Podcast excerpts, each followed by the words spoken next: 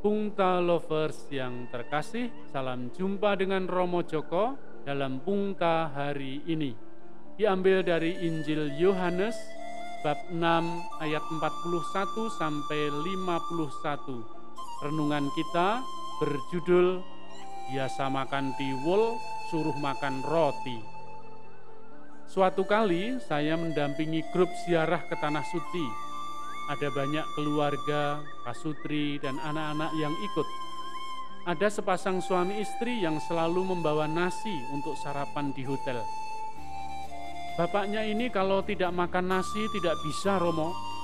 American breakfast atau makan roti, telur, keju, dan sosis. Tidak kenyang, pokoknya harus nasi, kata sang istri. Mereka sudah menyiapkan segala sesuatu dari rumah, mulai membawa rice cooker, beras, abon, sambal goreng kentang, terik tempe, bahkan sambal dengan aneka macam rasa. Bagi orang Indonesia, roti bukan makanan pokok. Kalau belum makan nasi, belum kenyang. Begitu juga dulu waktu saya di seminari tahun rohani Jangli kami diajari membiasakan diri sarapan roti tiap hari Kamis. Hari Rabu kami bergiliran membuat roti tawar sendiri di dapur susteran. Kami sudah dikursus untuk membuat roti. Hasil karya bikin roti itu disajikan untuk sarapan bersama. Romo Noto Susilo, Romo Rektor waktu itu berkomentar ketika sarapan bersama-sama kui sarapan opo wong kaliren. Artinya itu sarapan atau orang kelaparan. Kok makannya begitu banyak? Romo melihat piring frater-frater penuh dengan roti. Sepiring itu berisi tiga tingkat sekaligus.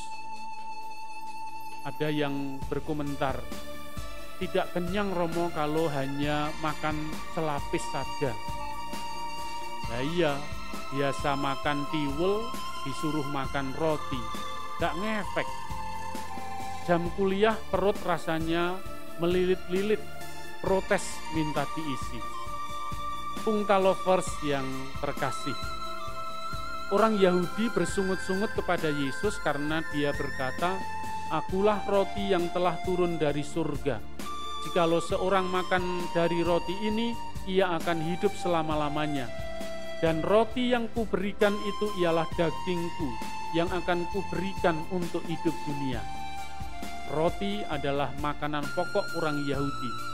Makanan yang harus ada untuk membuat hidup menjadi kuat. Tanpa roti mereka tidak bisa hidup.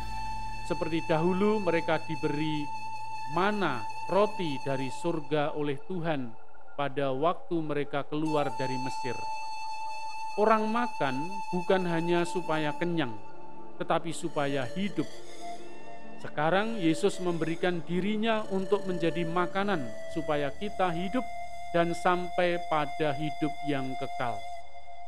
Yesus memberikan dirinya untuk dipecah-pecah dan dibagi dalam ekaristi. Pribadi Yesus yang dikorbankan itulah roti hidup bagi kita. Bukan sekedar makanan yang mengenyangkan, Sesudah itu lapar lagi, tetapi makanan yang membawa kita kepada hidup yang kekal.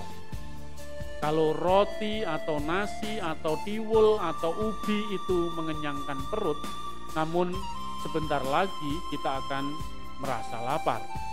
Tetapi kalau kita menyatu dengan roti yang diberikan Yesus, yakni tubuh dan darahnya, akan membawa kita kepada hidup yang kekal kita dijamin tidak akan lapar lagi. Syaratnya adalah kita menyatu dengan Kristus Sang Roti Hidup. Nah, maukah kita semakin hari semakin mendekatkan diri menyatu dengan Yesus? Maukah kita hidup seturut dengan nilai-nilai Kristus sendiri?